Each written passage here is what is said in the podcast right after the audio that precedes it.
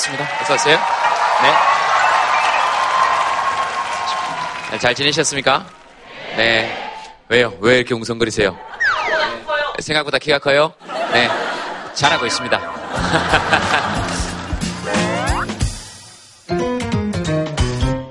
자, 아, 오늘 여러분들 하시고 싶은 얘기 마음껏 하시고요. 어떤 말씀이든지 좋습니다.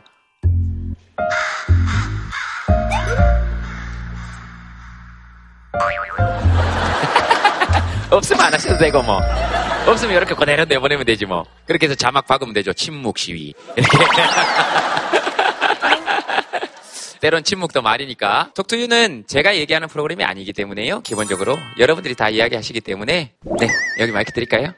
제가 사천에서 국수집을 하고 있는데 오늘 문을 닫고 왔기 때문에 우리 손님들한테 너무 죄송하다는 말씀을 드리고 싶습니다. 우리 단골 손님들이 꽤 많거든요. 예. 우리나라가 좀 어렵지 않습니까? 네. 그래서 그런지 제가 처음에 한번 사업을 했다가 지키지 못해서 잃었거든요. 근데 이번에 또 이럴 것 같아서 너무너무 무섭습니다. 우리나라 경제가 좀 빨리 되살아나서 위에 사람들만 살지 말고 우리 서민들을 좀 살려줬으면 좋겠습니다. 부탁드리겠습니다. 위에 분들이 뭘 알겠습니까? 우리 서민들이 이렇게 힘들고 어렵고 살 수가 없다는 것을 아까 장사가 잘 된다고. 한골 손님들은 많습니다. 네. 많은데 오해 들어서 네. 경남 사천에 조선소들이 문을 닫고 이러면서 서민 장사하는 분들이 너무너무 힘들어졌었어요. 네. 네. 감사합니다. 네. 우리 사천 시민들 건강하십시오.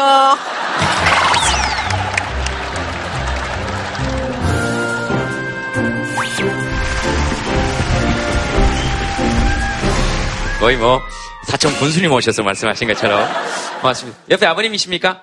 예. 아, 네네. 아버님 마이크 잡으시고 뭐 또 하시고 싶으신 얘기 있 할말 없습니다. 네네. 아버님 뭐 하시고 싶으신 얘기 난 있으세요? 벙어리인데요. 네, 어, 알겠습니다. 또 뭐, 저의 말씀에 이어서라든지, 뭐, 저 얘기 듣고 나니까 나도 생각이 든다, 뭐, 이렇게 하시는 분 계시면. 저는 전라도 한평에서 올라온 네. 아이고, 오늘 뭐, 사천, 대구, 한평. 아 근데 거기서 올라온 게 아니라 거기서 2주 전에 취직을 해서 서울로 올라와서 일을 하다가 아, 온 거거든요. 예. 네. 뭐, 그것도, 그것도 대단한 일이긴 네. 합니다. 네. 제가 과 특성상 건축을 하고 있어서 어, 네. 대학교를 6년을 다녔어요. 네. 그래서 엄마 아빠가 많이 힘드시고 그리고 한평이 엄청 시골이거든요. 거기서 짜장면 장사를 하면서 6년 동안 저를 키워주셨거든요. 그게 근데 또 요즘 좀 장사가 많이 안 되나 봐요. 막 힘들기도 하고 그리고 저희 엄마 아빠가 절 늦게 낳으셔서 이제 거의 60을 바라보시는 분들이신데 취직도 했으니까 음, 엄마 아빠를 이제 제가 지켜 지킴을 당하는 입장에서 이제 제가 지켜드릴 수 있도록 고맙다고 지금까지 정말 감사했다고 말씀드리고 싶어서 마이크 한번 잡아봤습니다.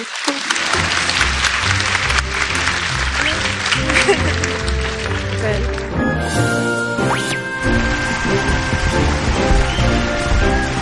순씨 이제 고등학교 졸업한 지 몇 년 정도 됐습니까? 8년. 고등학교 졸업한 지 네. 6년 제가 지금 또. 26살이라서 네. 8년, 아, 5년, 6, 7년. 많이 떨리시죠? 네. 어디, 어디도 요즘 다 장사가 잘 안 된다 그래 가지고, 이 우짜면 좋겠는지 모르겠네. 장사 좀 잘 되게 해야 되겠어요. 그죠? 왜 하면 장사가 좀 잘 될까? 조선소 노동자분들도 다시 또 일자리가 생겼으면 좋겠고, 사람들에게 일자리가 있다는 건 뭘 뜻하는 걸까요? 사람들에게 돈이 생긴다는 거죠. 사람들에게 돈이 생긴다는 거는 뭘 뜻하는 걸까요? 밖에 나가서 식당에서 밥을 먹겠죠. 근데 돈이 지금 위에만 계속 있고 밑으로 안 돌잖아요. 그럼 어떻게 해야 될까요? 두 가지밖에 없죠. 하나는 위에 돈 많은 사람들에게 세금을 부과해서 그 세금이 다른 사람들에게 골고루 쓰여지게 하는 방법. 하나는 부정부패가 없게 하는 방법인데 그 두 가지를 다 하려면 사실은 정치밖에 없습니다. 그럼 정치를 정상화시키는 방법은 뭘까요? 여러분들이 훨씬 더 잘 알고 계실 거니까 또 뭐 마이크 드리겠습니다. 우리 아들 정치 얘기를 하지 말라고 하는데 우리가 뭐 국민의 4대 의무 해가지고 지키는 게 많잖아요. 네. 납세의 의무, 뭐 근로의 의무, 국방의 의무 그런 게 있었는데 근데 솔직히 저는 다 지켰어요. 그러니까 우리 아들 둘이 있는데 군인도 국방의 의무 다 했고요. 그 열심히 일해서 납세도 열심히 냈고요. 그리고 교육도 우리 애들 시킬 만큼 다 시켰고요. 교통벽계도 정말 잘 지키거든요. 딱 한번 교차로에서 5만 원짜리 딱지를 뗐어요. 그러고 얼마나 제가 신랑한테 좀 싫은 소리를 했는지. 근데 그렇게 열심히 지키는데도 이렇게 점점 살기가 힘들어지니까는 그래도 더 열심히 지켜야 되겠죠. 제가 이 얘기는 꼭 해야 되겠다고 해가지고 며칠 밤을 요가 또 외웠어요. 국민의 4대 의무, 여기 5대 권리 있죠. 그런 거 다 외웠어요. 근데 제 머릿속에 있는 거는 의무만 생각나고 권리 있죠. 참정권, 투표권, 자유권, 평등권. 그거에 대해서도 제가 열심히 봤거든요. 네. 근데 평등권 우리가 다 평등하잖아요. 그런데 요즘에 우리가 평등하게 대우를 못 받고 있고요. 언론도 마음대로 어디 가서 여기 이 자리에서 제가 이 말 할 수 있지 어디 가서 모임에서 이 얘기하면은 이렇게 갈려요. 그래가지고 고개 돌리는 사람도 있고 네. 그러다 보니까 솔직히 여기 와서 이런 얘기 하고 하, 거든요 네. 그러니까는 이런 말할 수 있는 기회를 주셔서 고맙습니다. 어, 시원하게 다 하셨습니까? 아니요, 지금 제가 저기 저기 우리가 국민들한테도 잘 의무가 있으면 권리도 있잖아요. 네. 그 권리를 행사를 해야만이 의무도 잘 지킬 수 있다고 생각하거든요. 네. 그러니까는 권리만 우리한테 국민들한테 의무만 시킬 게 아니라 권리도 행사할 수 있게 좀잘좀 해주셨으면 좋겠습니다. 시원하게 다 하셨습니까? 네, 법 이러면 다 우리가 지켜야 될 법인 것 같잖아요. 사실 근데 헌법은 국민에게 주권을 위임받은 권한을 가진 사람들이 국민의 자유와 권리를 어떻게 지켜야 할지를 정한 법입니다. 그래서 말씀하신 것처럼 평등권은 헌법 제11조에 나와 있고요. 선거권은 헌법 제24조에 보장되어 있고요. 참정권은 헌법 제25조의 공무담임권으로 예, 있습니다. 이렇게 국민의 자유와 권리를 1조부터 36조까지 다 적어놓고도 부족해서 우리 헌법 제37조 1항은 이렇게 적어두었습니다. 국민의 자유와 권리는 헌법에 열거되어 있지 아니하다는 이유로 경시되지 아니한다.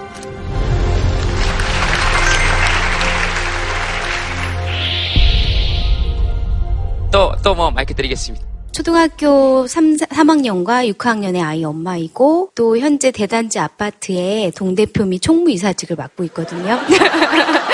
김재동 씨께서 헌법 그 조항을 줄줄이 외우셨는데 저도 아파트 관리 교육을 줄줄이 외울 정도로 많이 보게 된 계기가 있었어요. 현재 자리를 지키셔, 지키려고 어, 무던히 그 노력하시는 분을 제가 그 자리에서 내려오게 하는 과정 중이거든요. 그래서 많은 분들이 응원과 지지, 힘내라, 옳은 일을 하고 있는 거다, 정의를 지키는 거다라고 얘기를 하시는데 그런 걸 다 겪으니까 제가 너무 지치는 거예요. 그래서 제가 과연 엄마로서, 주부로서, 또 딸로서 지켜야 하는 그런 많은 자리를 다 포기하고 정말 그 한 가지 그 자리 때문에 다 음, 현재 제가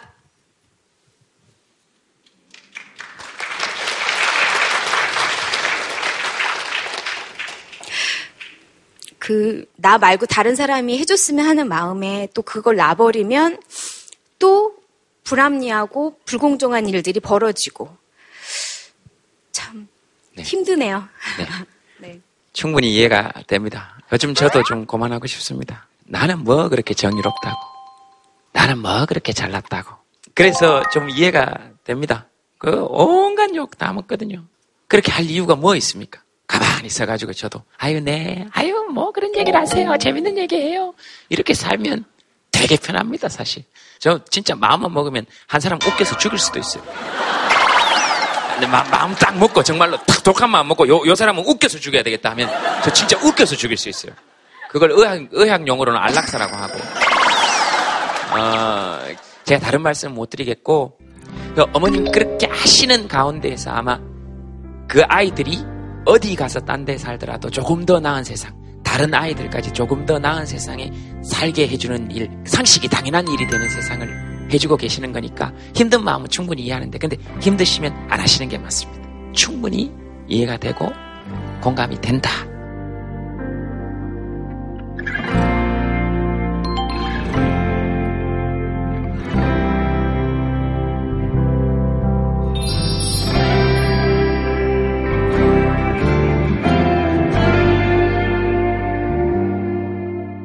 저기, 저기 마이크 드리겠습니다. 저 미용하는데요. 예. 막 친구들이 미용 그 아무나 하는 거 아니냐고 여자들이 뭐 돈 벌려면 그 아무나 할 수 있는 거 아니냐고 제가 그런 무시를 좀 많이 당했어요. 음. 미용실 같은 데서 일하면 본인이 원하는 머리가 안 나올 수 있는데 되게 많이 무시를 하세요. 그걸로 이렇게 예를 들면 뭐라 그럽니까? 막 머리가 많이 상하셔서 뭐 파마가 안 났는데 그게 무조건 제 잘못이다. 네가 잘못한 거다. 이런 식으로 하시는 분들이 예. 생각보다 되게 많으세요. 한 번은 가위질 하기가 너무 무서운 거예요. 왜요? 또욕 먹을까 봐. 요, 욕을 어떻게 합니까? 그러니까 본인은 한 뭐 어깨까지 잘라주세요 이런데 제 입장에서 어깨까지 잘라드리는 건데 짧대요 계속. 그러니까 생각하는 어깨가 다 다른 거죠. 아니 여기 승모근인지 아니 아니 이쪽에 이쪽 이쪽 어깨인지 어깨인데 어깨지. 어깨인데 짧대요. 그럼 어떻게 합니까? 그냥 죄송합니다. 그래서 나가실 때까지 계속 샴푸를 할 때도 그냥 무시를 하시고 분명히 제 손에 댔을 때는 딱 적당한 온도인데 머리에 가면 차갑대요 다들. 안 물어봅니까 손님한테? 아 괜찮으세요? 그러면 괜찮다고는 하세요. 근데 이렇게 샴푸 하면 차갑대요 갑자기. 어 막 어 차가워요 이러면서 어. 그럼 따뜻하게 해드리지 그랬어요. 어 그래 온도를 떠올리면 어 뜨거워요 이래요. 그래서 아 진짜 그 한 세네 번 그렇게 해야 온도가 맞으신 것 같아요. 어, 그래요. 네. 아이고 좋겠어. 고생한다. 그랬어. 다른 건 필요 없고 그냥 무시만 안 해주셨으면 좋겠어요. 무시당한 게 이렇게 가슴 속에 좀 남았나 보다. 그죠? 사회에 나와 있는 사람들이 좀 살기 좀 편한 세상이 좀 됐으면 좋겠습니다. 그죠? 다 남의 집 귀한 딸들, 아들인데 그렇게 좀 안 하면 좋겠어요. 사실은 이렇게 얘기하면서도 우리도 문득문득, 아, 우리도 모르게 그렇게 될 때가 있거든요. 이렇게 직접 얘기를 들어보면 또 다른 우리 모습들이니까 좀 이렇게 마음에 와닿을 때가 있어요. 알았어요. 저도 미용실 가가지고 머리에 물 대면서 온도 어떠세요? 이렇게 물어보면 좋아요. 그리고 절대로 차갑다고 얘기 안 할게요.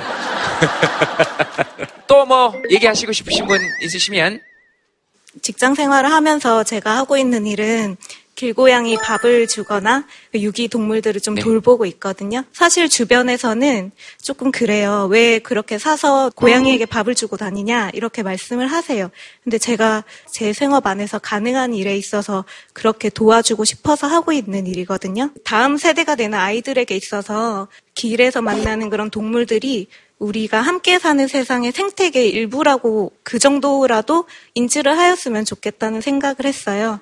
스스로 같이 좀 도와주시거나 행하지 않으시더라도 봉사를 하시거나 생명을 돌보는 사람들을 응원해 주셨으면 해서 제가 오늘 말씀 올립니다. 알겠습니다. 잘 들었습니다. 네.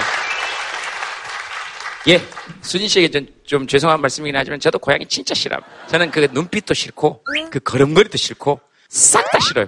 예, 어떤 사람도 저한테 그렇게 할 수 있지 않습니까? 김재동 쟤는 저 잇몸도 싫고 아 웃는 것 웃을 때 왜 저렇게 웃는지 모르겠고 어, 그럴 수 있다고 생각하고 그러나 그것이 폭력으로까지 나아가면 안 되죠. 그 어떤 혐오가 저희 집에 또 고양이 한 마리가 계속 옵니다. 고양이가 침을 흘려요. 고양이는 침 흘리면 무조건 아픈 거라 그러더라고요. 엄청 싫은데 제가 아플 때 한 번 와가지고 저도 아파서 그때 거의 침 흘리고 있었거든요. 감기 몸살 걸려가지고. 근데 걔를 이렇게 봤는데 저 새끼가 얼마나 힘든지 좀 알겠는 거예요. 내가 제가 너무 힘드니까. 그래서 사료 줬어요. 먹고 힘내서 딴 데 가라고. 그 정도는 해도 되죠. 그래서 그 밥을 줬는데 그 새끼가 지금 3년째 와요. 이것들이 소문이 나가지고 지금 세 마리가 옵니다. 사료 엄청 들어갑니다, 지금. 그래서 저는 고양이 싫어합니다. 그 얘기를 꼭 드리고 싶었어요. 가끔씩 요즘 사람들이 사랑이 뭐라고 생각하냐? 이렇게 물어보면 싫어도 아픈 것들에게 밥은 주는 겁니다. 그런 생각합니다. 아, 알겠습니다. 또 뭐 하시고 싶은 얘기 있으시면 네, 안녕하세요. 일본 홋카이도에서 온 오노 켄이치라고 하고요. 홋카이도에서요. 예, 북계도입니다. 제가 여자친구랑 사귄 지 6 개월, 밖에안 되는데, 그 내년 초에 인사드리러 가려고 지금 생각을 하고 있거든요. 네. 네, 그래서 내년이나 2년 후쯤에 뭐그 북계도에서 결혼을 할 예정인데, 부모님이 아직 얼굴을 뵌 적이 없으셔서, 만약에 그 방송에 나오면 그때 인터넷으로라도 한번 보여드릴 수 있지 않을까 해서 감사하다고 말씀드리고 싶어서. 근데 제가 여기에서 한 가지 걱정되는 것은 네. 부모님께서 한국말을 하십니까? 안 하죠. 네, 한번 그 자막으로, 자막으로 일본어를 넣어주시면. 네. 아, 일본 분이 한국 방송에 오셔서 한국말을 하시면서 부모님께, 부모님이 보실 수 있도록 자막으로 일본말을 넣어달라고요. 그게 무슨 말씀이십니까? 무리 됐어요. 무리 됐어요. わかりました。ありがとうございます。 하이, 하이, は 하이. い。제가 일본어로. 어, 그렇죠. 그렇게 네. 하시면. 일본어로. 그렇게 하시면 우리 다 간단하잖아요. 우리 작가분들이 지금 얼마나 놀란 줄 아십니까? 혹시 일본말 못하시는답니까? 아, 제가 보기엔 아닙니다, 약간 아닙니다. 그런 느낌이 네. 들어요. 여자친구 분은 한국 분이십니까? 예, 예, 맞습니다. 아, 아, 예. 한국 분이시고. 일본에서 만났거든요. 도쿄에서. 아, 일본의 도쿄에서. 예, 예. 아, 저는 한국 서울에 사는데 왜 만나지 못할까요? 일본에 계신 부모님께 네, 네. 간단하게 인사 말씀하시고 あの、お父さんお母さん3 30年間育てていただいてありがとうございます。一応彼女も来年一緒に連れて行きますのでよろしくお願いします。 알겠습니다. 오. 아니요, 저는, 저는 그 모르고요. 네, 여러분들도 무의식적으로 그렇게 되죠. 일본말 하니까 오. 어, 일본 분이세요. 네, 일본 분이십니다. 네, 저 아, 잊지 마시기. 바래요. 네. 한국말을 워낙 잘하시니까. 뭐 한국에서 생활하시는데 불편하시거나 이런 점은 없죠? 예, 없습니다. 네, 지금 재밌게 이야기를 하, 아, 재밌게 하고 있고요. 결혼식을 북계도에서 올리려고 하는데요. 예. 네, 아직 사회를 사람이 없는데 어떻게?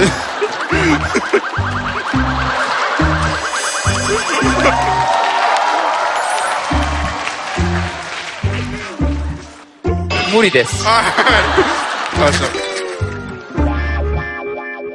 한일 양국에는 사실은 또 해결해야 될 문제들이 있고 뭐 또 그렇습니다. 그런데 이렇게 사람 대 사람으로 만나서 이런 얘기들 해보면 금방 이런 외교적인 문제들도 좀 풀리지 않을까? 인간의 문제이기 때문에 늘 그렇게 한번 생각해 봅니다. 패널 분들 모시겠습니다. 박수로 환영해 주십시오. 네.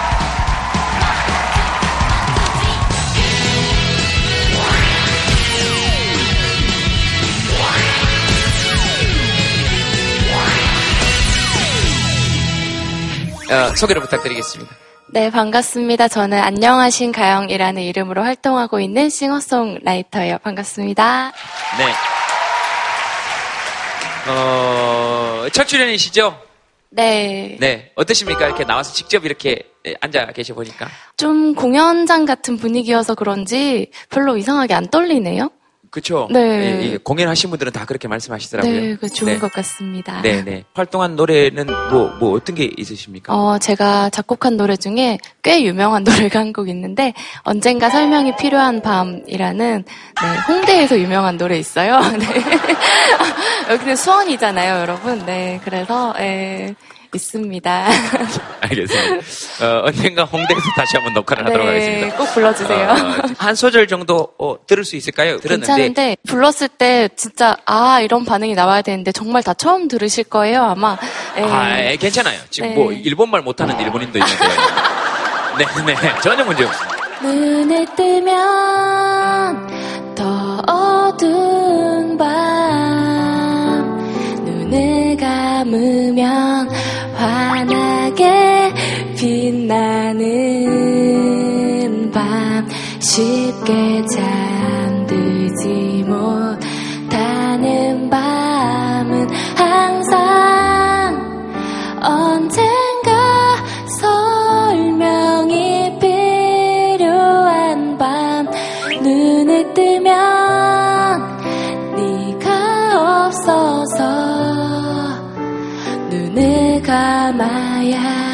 너를 볼 수 있는 밤 너를 생각하면 언젠가 설명이 필요한 밤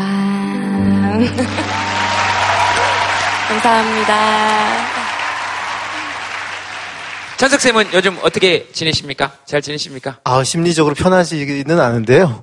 다들 안 편하실 것 같아요. 그리고 좀 주말이면 쉬어야 되는데 잘 쉬지도 못하고 주말에 좀 쉬시지 왜요? 아, 잘 쉬기가 어렵더라고요 토요일마다. 예. 네. 언제까지나 갈까 좀 걱정이 많습니다. 예. 제가 그 지지난 주인가 토요일 광화문 광장에 가봤더니 여러분 이수진 장군 동상 봤습니까?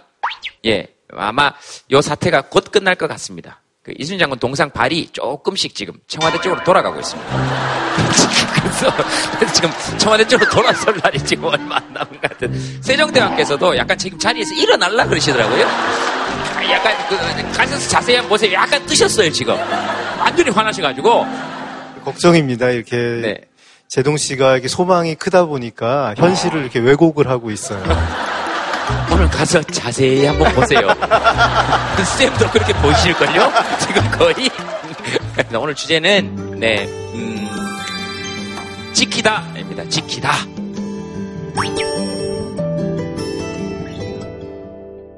지키다. 요거 딱 들었을 때 어, 떤 생각이 드셨는지 한번 스케치북에 한번 적어 보시겠습니까?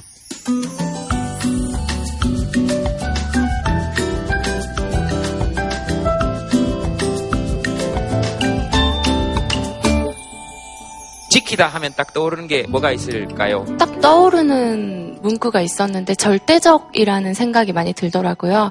우리가 뭔가 지키고 싶었던 것이 있었을 때 근데 그게 여러 가지 상황들에 의해서 지키지 못할 때가 많잖아요.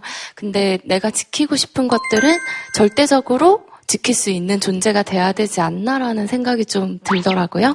노명호 쌤은 요즘 시국이 그래서 그런지 제일 먼저 떠오른 단어는 공약이라는 단어였어요. 공약. 우리가 이제 때로는 사소한 차원에서 지키지 못한 거에 가서는 굉장히 민감하면서도 정말 반드시 지켜져야 할 공약이 지켜지지 않았을 때는 우리가 또 한편으로 되게 둔한 것들도 있는 것 같아요. 뭐 정치가 늘 그렇지 뭐 공약은 늘 지켜지지 않는 것 아니야? 라고 생각해버리는 경향. 그 공약이란 단어와 지킨다는 단어가 결합하면 참 좋은 사회가 별게 아니라 그런 사회가 아닐까라는 생각을 했습니다. 각자의 자리를 또 지키고 있다 보면 또 이렇게 일이 순리에 맞게 또 돌아가겠죠? 심리학적으로는 방어 기제를 많이 얘기해요. 우리 불안을 느끼면 그 불안을 불안하다라고 생각하고 받아들이고 이 불안하면 내가 할 수 있는 일은 뭘까라고 생각하면 되는데 그러지 않고 보통은 이제 뭐 그런 일은 없어 하고 부인하기도 하고 제가 다 잘못을 했다. 내가 나는 다만 관리를 잘 못했을 뿐이다. 어, 뭐 이런 식으로 이렇게 어, 누군가한테 전부 투사를 한다고 우리가 얘기를 하죠. 그러면 문제가 뭐냐면 그런 방어 기제를 쓰면 현실의 자기 문제를 해결할 수가 없어요. 계속 도망만 가거든요. 그냥 문제가 있으면 문제를 솔직하게 인정을 하고 아 그러면 어떻게 하는 게 제일 이 문제를 풀어가는데 제일 좋을까 하면 될 텐데 그게 너무 두렵다 보니까 엉뚱한 짓을 하느라 많은 시간을 낭비를 하는 것 같아요. 주제에 관한 얘기가 아니고 한 분에 관한 이야기를 꼭 그렇지는 않습니다. 이 방어 방어 부정하시는 겁니까 지금? 약간 부정하신 것 같은데? 약간 부정하고 있어요. 아, 자 한번 들어보시겠습니까?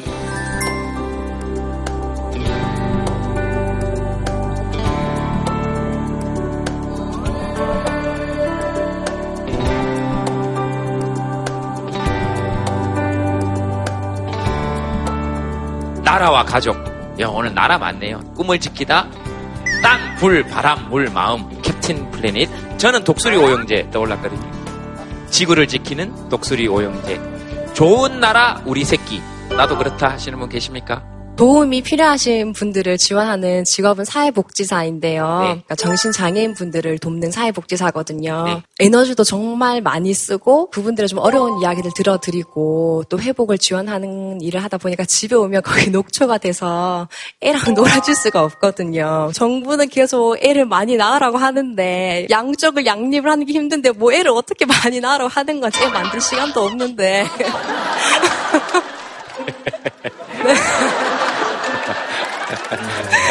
그래서 아유 제 소신을 지키자고 일을 계속 하자니 애가 눈에 밟히고 그렇다고 일을 그만두고 애를 보자니 돈은 벌어야 되고 네.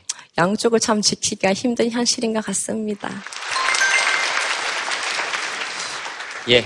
갱년기와 사춘기. 아, 그거 두 개를 동시에. 그러니까 본인은 갱년기가 오시고, 다른 사춘기가 오고, 보통은 잃고 싶어 하는 것 중에 하나거든요. 저는 지금 갱년기인 것 같고 저희 이제 중학생 딸아이는 사춘기예요. 사춘기인데 그러면서 이제 서로 부딪히는 부분이 많은 거죠. 엄마는 갱년기니까 건들지 말라. 딸은 본인이 사춘기니까 건들지 말라. 그 이제 서로 좀 지켜달라고 얘기를 많이 하거든요. 그러면서 좀 다툼이 많으니까 좀 조용히 이 시기가 빨리 좀 지나갔으면 좋겠습니다. 그 딸이 엄마를 건드릴 때는 어떻게 주로 건드립니까? 이유가 없어요. 그래서 오늘은 누구랑 오셨습니까? 어, 친정 엄마. 아, 그래요? 네. 마이크 한번 주시겠습니까? 어머니, 딸 키우실 때 딸 사춘기 왔을 때 기억나십니까? 기억나죠. 아, 그때는 말 안 듣잖아요. 아무리 그냥 엄마가 이해 가, 가도록 얘기를 해도 지가 옳은 걸로만 생각하고 그렇게 했거든요. 손녀 얘기 아니시죠? 손녀 얘기는 안 했죠. 지 입장만 생각하는 거죠, 지금. 따님이 갱년기라 요즘 엄마한테 짜증 많이 안 내십니까? 솔직히 얘기해서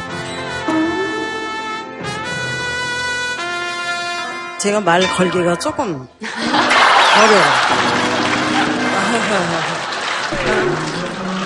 네. 오면서도 저는 이제 좋아서 그러면서 왔어요. 근데 솔직하게 말해서 김재동 씨가 인물은 없잖아요. 오면서 아, 김재동 씨 인물은 없는데 어쩜 이렇게 재미있게 말씀 같은 것도 하시냐 그랬더니 인물 보고 엄마 평가를 한다고 엄마한테 뭐라고 탁 쏘는 거예요. 그래서 지금 말 못하고 이따가 지금 와서 보니까 인물 괜찮지? 그래서 그래 멋있다 그랬어요. 지금. 에, 어머님께서 생각하셔도 좀 마무리가 급하게 지어진 느낌 조금 드시죠? 아니, 저도 솔직하게 해서 이제 텔레비 화면만 봤잖아요. 화면 볼 때는 별로, 아, 저분 인물은 별로다 그렇게 생각을 했어요. 근데 지금 와서 신문을 보니까 텔레비 볼 때보다는 지금 멋있어요. 그럼요, 오늘 실물로 안 봤으면 평생 오해하시고 네, 그렇죠. 아, 인물은 없지만 말씀 같은 건 참 재밌게 잘하신다고 그 말을 했는데 왜 인물 보고 평가를 하느냐요. 저 어머니 같은 말씀을 몇 번을 하세요. 아, 알았어요. 갱년기 딸에게 어머니께서 뭐 해주시고 싶은 말씀이 있으시다면? 갱년기가 올 때는 자기 자신도 모르게 초조하고 슬프고 막 괜히 서글프고 외로운 마음 들, 들고 그래서 딸이 뭐라고 그냥 엄마가 뭐라고 그랬지 욱박질러도 그냥 참고 이해를 해요. 그냥 아 나도 그럴 때가 있었지 하고 빨리 우리 딸이 갱년기나 좀 지났으면 좋겠다. 근데 사람이 살아가면서 갱년기라는 건 몇 번 온다고 생각을 해요. 한 번에 오는 게 아니라. 그래서 제가 딸이 뭐라 그래도 이해를 하고 그냥 참고 말 한마디 안 하고 그냥 왔어요. 아유, 예, 알겠습니다. 지키다의 의미가 뭔지를 이렇게 서로 지키는 거잖아요, 사실. 일방적으로 누가 누굴 지키고 이런 게 아니고 서로 다 우리 이렇게 지키고 있는 거니까. 너에게 말할 때 특별하던 모든 것들이 익숙한 것들이 되어버리진 않을까 평범한 내가 너를 생각하는 이 너에게로 가서는 하나의 의미가 돼. 좋아해.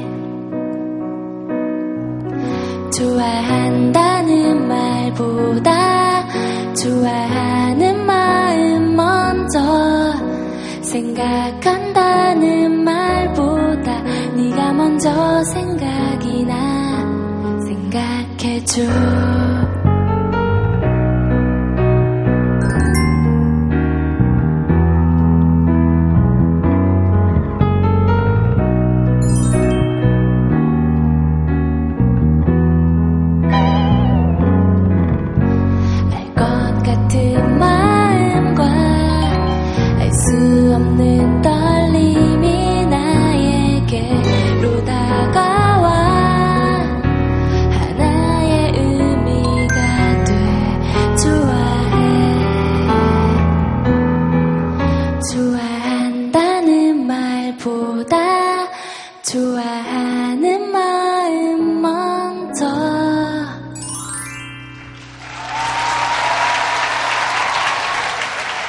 초대 손님 모시겠습니다. 박수로 환영해 주시기 바랍니다. 네. 박정아 씨입니다. 안녕하세요. 어서 오세요.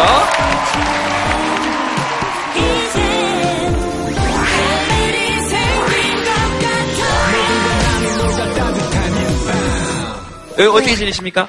요즘 라디오 방송 진행하고 있고요. 네. 그리고 또 뮤지컬을 또 준비 중에 있고요. 네. 그리고 결혼을 하여서 또 행복하게 네 세대구로 네. 아, 결혼 하셨구나. 네, 이번 5월에 했, 아, 모르셨구나. 바쁘시니까.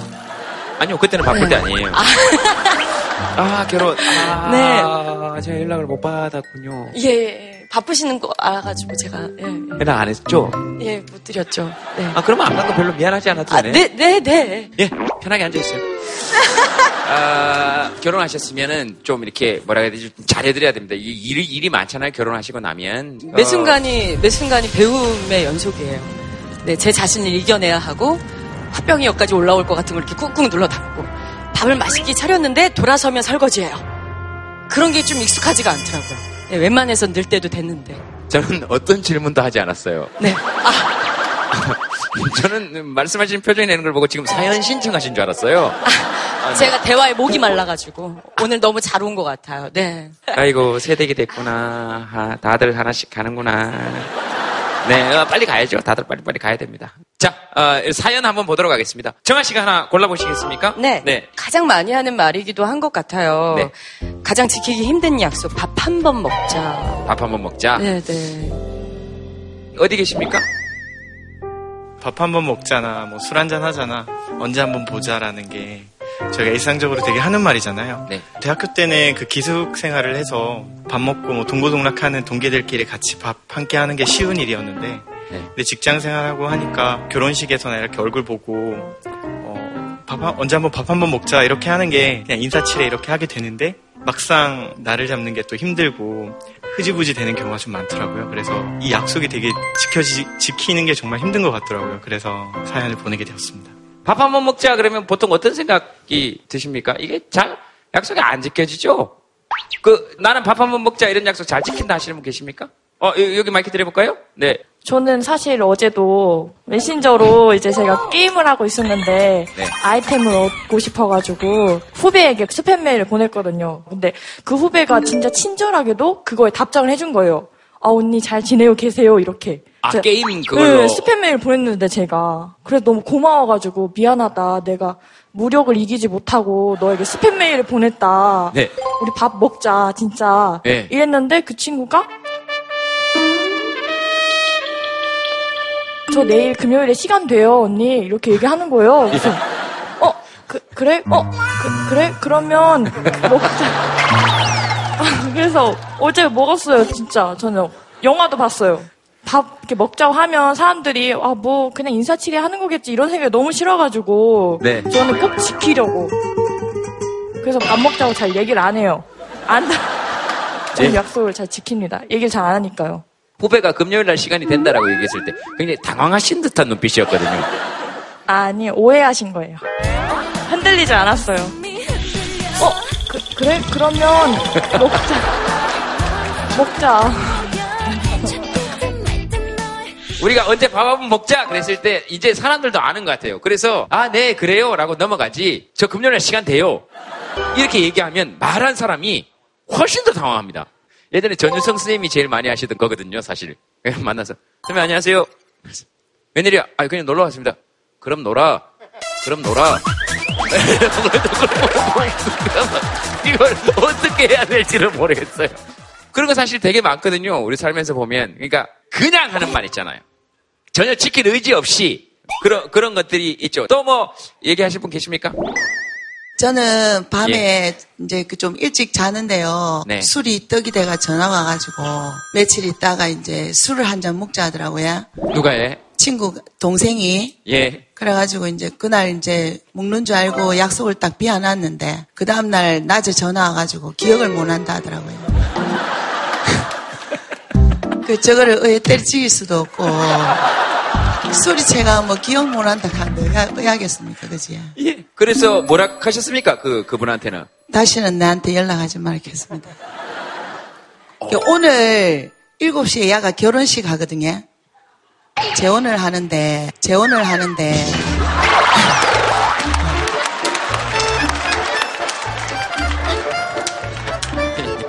그래 내한테 연락도 안 왔지만 그래 친구가 또 전화가 니 연락 왔더나 하길래 안 왔다 해서 신경 쓰지 말았겠습니다. 그한테도 가지 말았겠습니다. 제동 씨도 어서 가야 될 긴데.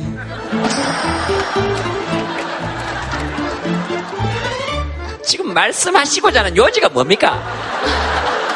근데 가까이서 보니까 억수로 잘생겼습니다. 병 주고 약 주고 다 하지. 죄송합니다.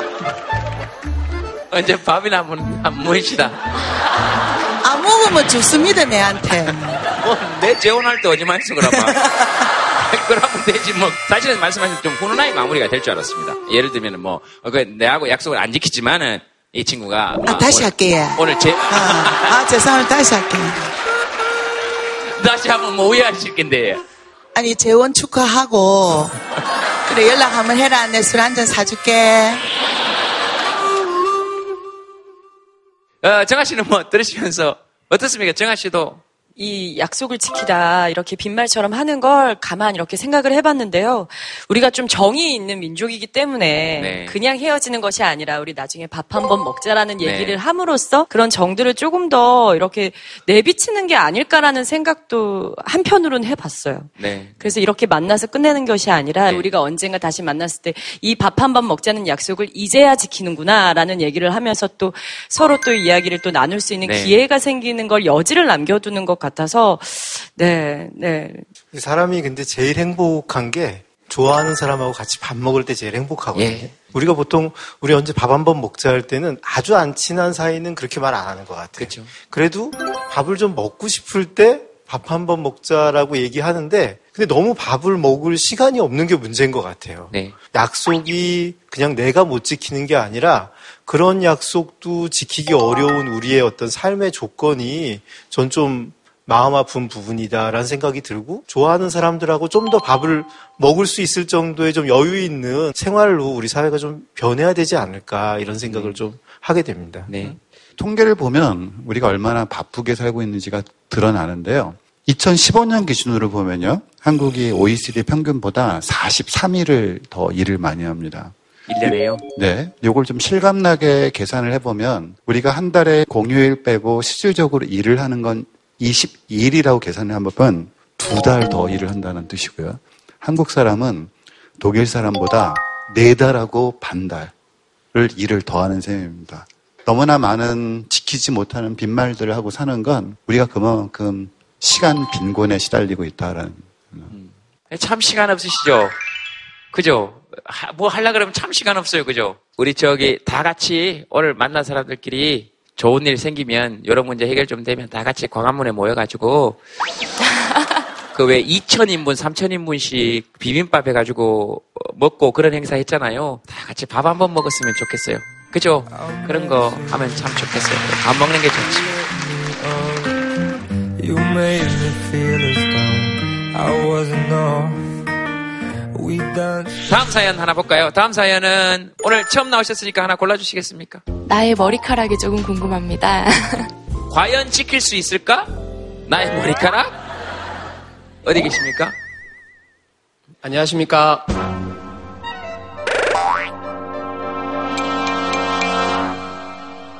웅성거리지 마세요. 예. 대전에서 온 김재중이라고 합니다. 평소에 이제 학교 다닐 때까지만 해도 예. 예, 나름 이제 다들 자신에서 조금은 이제 나리시즘은 있잖아요. 그렇죠. 아, 네. 그걸 보면서 어 괜찮다 그랬었는데 어느 날 문득 봤더니 예, 머리숱이 점점 이제 휑해지고 예전에는 이제 아이들에게 새치를 하나씩 뽑으면 용돈을 줬었거든요. 네. 근데 요즘은 새치를 절대 못 뽑게 하고요. 네. 심지어는 이제 울산에 가서 직접 이제 약도 한번 사다 먹어보기도 하고요. 네. 네. 누가 이렇게 크게 웃었죠? 조금 이따 마이크 드리겠습니다. 네, 그래서, 네. 대신에 또 부작용이 따르더라고요. 뭐? 어, 집사람을 봐도 좀 약간 좀 대면대면 하게 되고. 그 소개시킨 친구한테 얘기를 했더니 친구도 부작용이 있다고 하더라고요. 뭐. 어, 본인은 다른 건 다 괜찮은데 네. 가슴이 좀 약간 여성형처럼 좀 변했다고 약이 비싸서 버리지도 못하고 먹지도 못하고 그랬습니다. 아 버리지도 못하고 먹지도 못하고 약이 네. 그리고 이제 가장 큰 거는 이제 옆에 딸이 같이 왔는데 네. 딸이 결혼을 하는 그날 예. 예, 좀 머리를 잘 관리해서 멋진 모습으로 같이 들어가는 게 지금 이제 목표입니다. 또 그런 그런 마음이 드시는 건 딸 결혼할 때 아빠니까 좀 멋진 모습으로 이게 물론 머리가 없다고 해서 멋진 모습이 아닌 건 아니지만 아빠 마음에 더 멋진 모습으로 이렇게 그죠? 네. 아빠 얘기 들으면서 뭐 드는 생각이 있으면 저는 결혼을 안 하겠습니다. 저 원래 결혼할 생각이 없었는데 더 하고 싶지 않습니다. 왜요? 아, 아빠가 속상해할 것 같아서 막 어, 어, 아빠가 그것 때문에 부담 생겨서 머리 약까지 드실 정도라면 나 결혼 안 해도 되니까 아빠 그렇게 하지 마라. 차라리 엄마와 다시 사이좋게 지냈으면 좋겠다. 아빠 머리에 많이 신경 쓰시는 것 같아요 요새. 네, 그래서 제가 새치도 많아서 염색도 자주 해드리고 있고 이제 또 해야 될 것 같아요. 그래요? 아니, 뭐, 예? 뭐라고요? 그냥 결혼을 빨리 하면 되는 거 아니에요? 아, 결혼을 그냥 빨리 하라고요? 아, 아빠 머리숱 더 없어지기 전에? 아, 또 그런 방법을 또 제시하시네요. 아예 빨리 하는 방법을. 어머님 마이크 한번 잡아보시겠습니까? 저는 남편이 머리카락이 있고 없고는 중요하지 않다고 생각을 하거든요. 음. 근데 남편은 이렇게 얘기를 하면 그 말이 더 화가 난다. 라고 해요. 어, 예, 예. 근데 중요한 건 남편 스스로가 머리카락에 연연해하지 말라라고 저는 얘기를 하는데도 남편이 봤을 때는 그런 부분들이 조금 많이 자리 잡았던 것 같아요. 음, 음. 어쨌든 뭐 딸도 안 해도 괜찮다 그러시니까요. 본인들은 머리숱이 많으니까 본인 얘기가 아니니까. 맞아, 맞아, 맞아. 그럴 수 있어요. 이쪽에 아까 크게 웃으신 분 계셔가지고 제가 마이크 드리겠습니다. 아, 저희 남편이 약에 머리에 좋은 약을 다 써보셨, 써봤거든요. 그래서 이해가 가고 지금은 그래도 많이 좋아졌어요. 어, 네. 예. 음. 많이 기뻐해요. 사진 찍어서 매일 보여주고 지금 그래요? 흐뭇해하고 그리고 아까 부인하고 대면 대면 한다는 것도 제가 이해를 하고 그래서 제가 좀 이렇게 됐잖아요. 아이고. 네. 마이크 뒤로 한번 넘겨주시겠습니까? 어,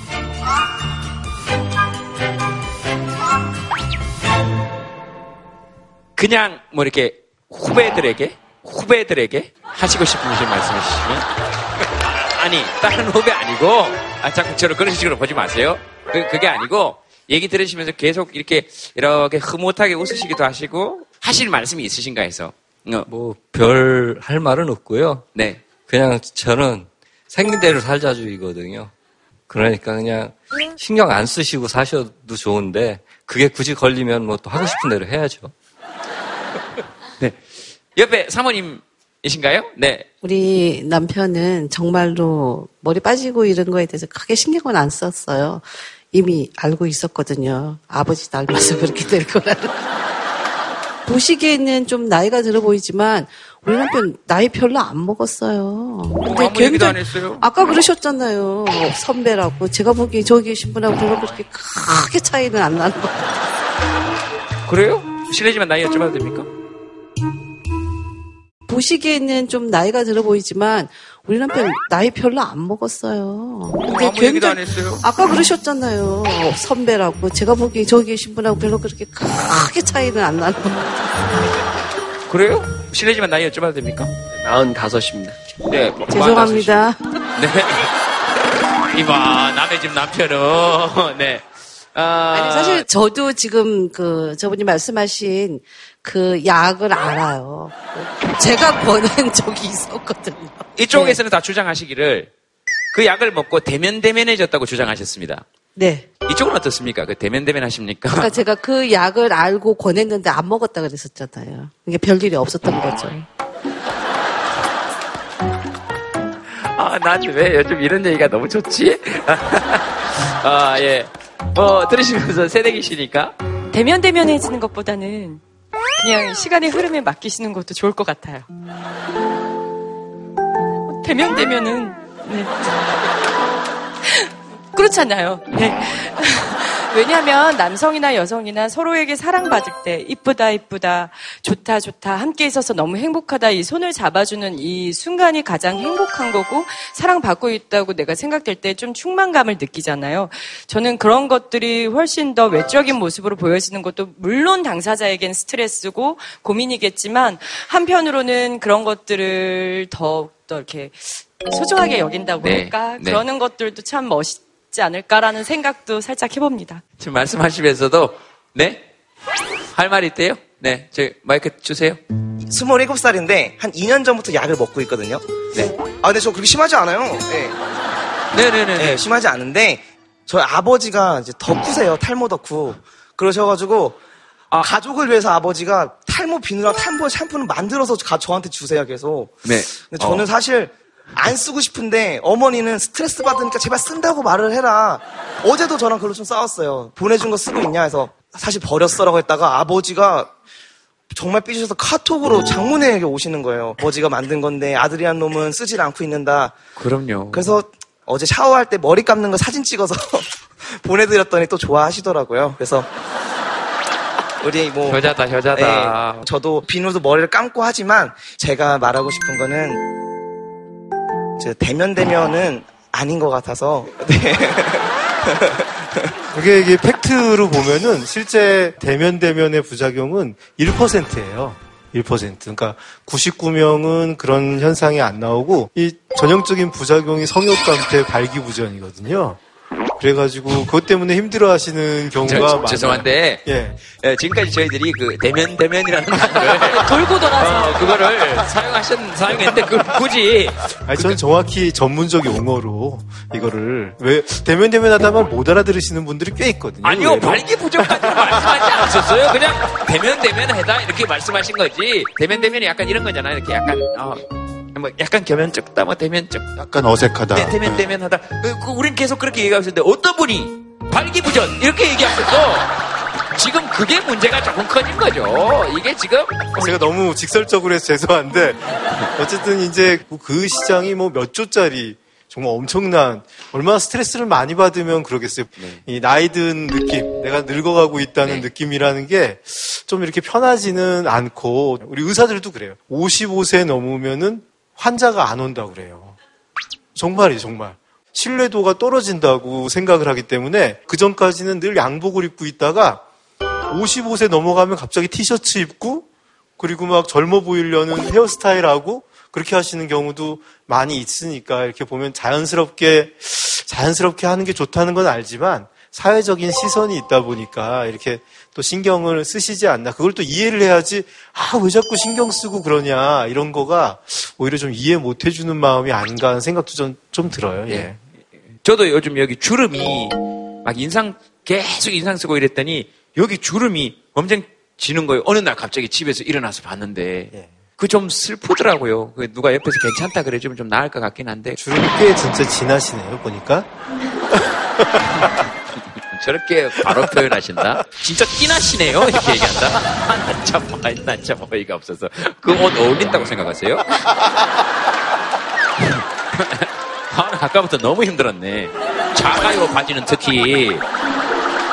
아, 정말. 저는 지금 그것보다 빨리 해보고 싶은 게 국어 사전을 검색해서 예. 대면 대면의 용법에 그게 있는지를 일단 확인해보고 싶다는 생각이 계속 그걸 하고 있고요. 만약에 용법에 그게 없으면 국립국어연구원에 전화를 해서 다수의 대중이 대면 대면에 대한 새로운 용법으로 이런 걸 합의했으니 그 의견을 수용해서 국어사전을 새롭게 개정할 때는 용법으로 대면 대면을 꼭 확장시켜달라고 부탁하고 싶은 그 생각뿐입니다. 무엇보다 자신감을 잃지는 않으셔야 될 것 같아요. 어, 머리는 잃더라도 자신감은 안 잃어야지 자신감까지 잃으면 정말 아무것도 없어지게 되는 경우가 많아서 자신감은 꼭 잃지 마시고 따님 이렇게 결혼할 때 꼭 손잡고 들어가시길 꼭 부탁드립니다. 다음 사연 하나 볼까요? 다음 사연 하나 보고. 역사 선생님입니다. 지키고 싶어요. 어디 계십니까? 제가 역사를 아이들하고 같이 공부하는 걸 굉장히 좋아하고요. 그리고 좀 올바른 역사관을 내가 아이들한테 심어주고 있다는 자부심을 가지고 일을 하고 있는데 어, 얼마 전에 공개된 그 국정 역사 교과서 내용을 보니까 너무 어처구니가 없고 저희 뭐 선생님들끼리 이제 하는 얘기는 사실 교과서대로 가르칠 필요는 없거든요. 교육과정 재구성도 있고 교과서 재구성도 있고 그래서 나름대로 이제 가르칠 수 있는 방법은 있는데 걱정이 되는 건 사실 시험 출제를 할 때는 네. 기준이 교과서예요. 어, 왜냐하면 그래야지 나중에 아이들에게 이제 근거를 댈 수 있거든요. 이게 정답이라는. 근데 그렇게 된다면은 재구성에서 가르치고 했던 내용만으로 시험 출제를 해도 될 건지 엄연하게 공식적인 그 자료가 있음에도 불구하고 그래서 그런 거에 대한 좀 고민이 많이 있고요. 이제 아이들이 이제 중학생들인데 그냥 저희들이 생각할 때는 되게 철없어 보이고 중2병에 뭐 이런 얘기 많이 하잖아요. 그런데 어, 굉장히 역사 같이 공부하다 보면요. 역사의식, 애국심 굉장히 투철해요. 그래서 그런 교과서를 만든 사람도 역사를 배우지 않았나요? 라고 이제 되묻더라고요. 네. 그런데 어떻게 그런 교과서를 만들 수 있죠? 라고 물어봤는데 제가 이제 해줄 말이 없는 거예요. 같이 분노 해줄 수밖에 없는 거죠. 설명이 안 되니까 저도. 아이들도 그렇게 지금 인식을 하고 있는데 지금 몇몇의 어른들이 너무 하고 있는 거 아닌가 어, 그런 생각이 듭니다. 아이들만도 못하지 않나. 네. 알겠습니다. 스님 뭐 하시고 싶은 말씀 있으시면 마이크를 지금 만지작거리시는 걸 봐서 뭔가 하실 말씀이 있으셨던 거예요. 역사는 지나간 사건이잖아요. 네. 그러니까 사실 우리가 과거에 어떤 일이 정확하게 있었는지 현재 살고 있는 우리는 정확하게 알지 못합니다. 왜냐하면 그 사건들을 직접적으로 경험했던 사람들은 이 세상 사람들이 이미 아니니까요. 그래서 이제 역사는 어찌 보면 현재의 시각에서 우리가 과거에 대해서 내리는 해석인데요. 그래서 역사에 대한 해석은 다양해야만 해요. 예를 들어 뭐 70년대를 어떤 사람한테는 경제 성장의 시기라고 기억할 수도 있고 또 어떻게 보면 70년대는 군사 독재 시대이기도 했었거든요. 근데 이제 국정교과서라는 단어가 사실 갖고 있는 의미가 역사에 관한 한 다양한 해석을 하나의 해석만 남겨놓고 다른 해석들은 존재하지 않는 것으로 만들어버리겠다는 이야기거든요. 발터 베냐민이라고 한 학자가 한 이야기 중에서 만약에 적들이 승리한다면 죽은 자들도 죽은 자들조차도 적들의 손으로부터 안전하지 못할 것이다 라는 표현이 있습니다. 그 이야기는 뭐냐고 하면 역사라는 것이 늘 현재 권력을 장악하고 있는 사람이 자신의 권력을 정당화시키기 위해서 왜곡하기도 하고 날조하기도 하는 방식으로 이용되어 왔던 것들이 역사라는 거죠. 그래서 우리가 국정교과서 그러면 그냥 이 문제를 국가가 지정하는 교과서를 읽느냐 아니느냐 그런 제도로만은 생각하는데 국정교과서가 가지고 있는 가장 위험한 점 사실 이 점입니다. 한 가지 해석만을 남겨 놓으려고 하는 시도라는 점이죠. 올바르냐 올바르지 않냐라는 시각으로 바라보기보다는 하나만 옳다 라고 하는 게 저는 참 위험한 것 같아요. 만약에 우리나라 신문 하나만 이제 발행하고 네. TV 하나만 한다고 하면 그 도저히 받아들일 수 없잖아요. 다양한 시각이 있는 데에서 더 옳은 것을 우리가 발견하고 찾을 수 있잖아요. 역사 교과서도 하나만 있던 시절에서 점점 늘어나고 있고 그리고 또 선진국이 될수록 아예 교과서를 선생님들이 자체적으로 개발해서 하는 식으로 바뀌는 거거든요. 이제 더 많이 다양성을 갖게 되는 건데 교과서도 하나이고 신문도 하나이고 방송도 하나인 이런 어, 옛날 방식으로 가자는 게 정말 어떻게 이런 발상을 지금 21세기 할 수 있나 이게 참 황당한 것 같아요 저는. 어, 혹시 역사를 배우는 학생들 입장에서 누가 한번 뭐 한번 드려볼까요? 그냥 어떤 생각이 드시는지 역사 안 배우는데. 역사 안 배우는데. 역사를 안 배웁니까? 네. 지금 중학생 아니요, 고3이요. 고3 네. 아 역사 선택 과목입니까? 아니, 아니요. 필수인데 네. 고3 애들은 한국사 안 배워요. 고1 때만 배우고 한국사 이제 안 배워요. 왜요? 아 역사 선택 과목입니까? 아니, 아니요. 필수인데 네. 고3 애들은 한국사 안 배워요. 고1 때만 배우고 한국사 이제 안 배워요. 어 왜요? 아, 학교에서 정했으니까. 아 그렇구나. 알겠습니다. 뒤에 또 뭐 하시고 싶은 말씀이 있으신 것 같아서. 어, 이- 아, 그 역사 이야기를 하니까 저희가 1학년 때만 배우는 게 뭐 국정 교과서 때문에는 아니 것 같고 저희는 중학교 때도 그냥 역사를 되게 짧게 짧게 배웠어요. 그 어떻게 보면 한 교과서에 되게 2000년 넘게 역사가 들어있는데 그거를 저희는 6개월 한 학기 만에 다 때우고 또 다른 교과로 넘어가고 그렇게 했는데 한국사라는 과목을 되게 많은 분들이 강조를 하시고 국정 교과서에 대한 경각심도 되게 많, 다들 느끼고는 있는데 정작 학교에서는 이렇게 저희는 그냥 과- 빨리 넘기는 과목 자세 배우지를 않아요 역사를. 한국사 자체를.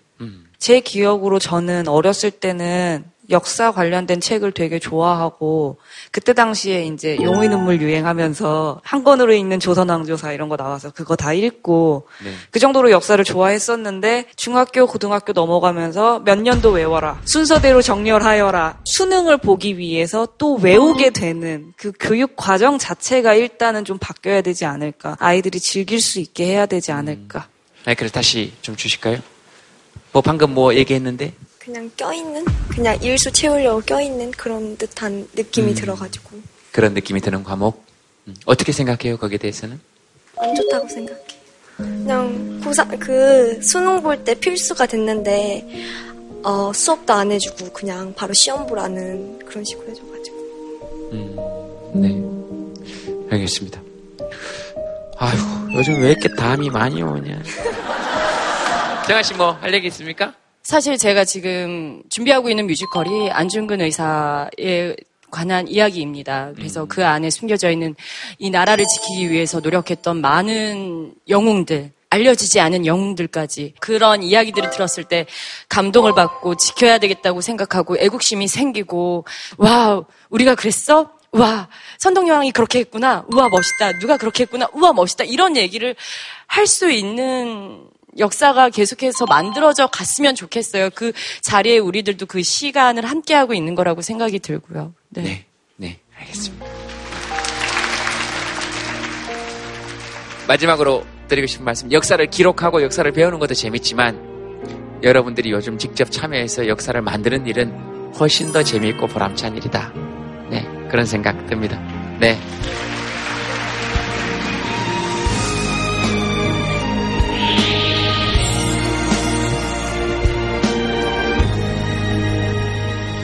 아, 여러분 한번 적어보시겠습니까? 내가 지키고 싶은 거.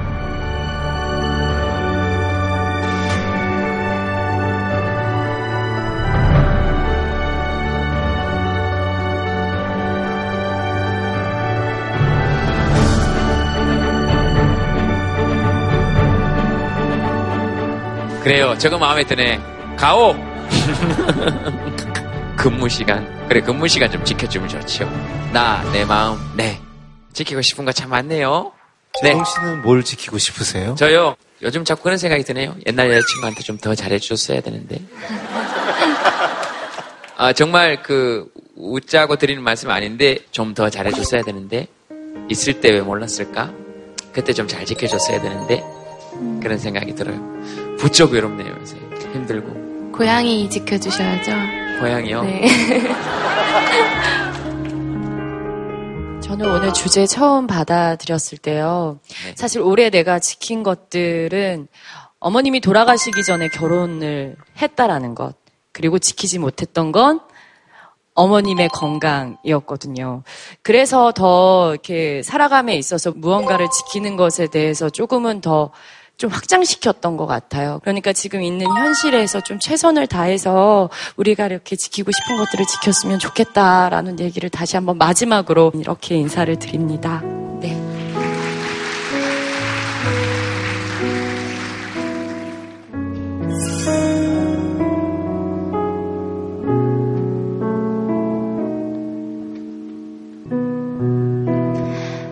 한없이 울 고 싶어지면 울고 싶은 만큼 울어요. 무슨 얘기를 한다 해도 그대의 마음을 위로할 수 없는 걸 알기에 난 어쩌면 그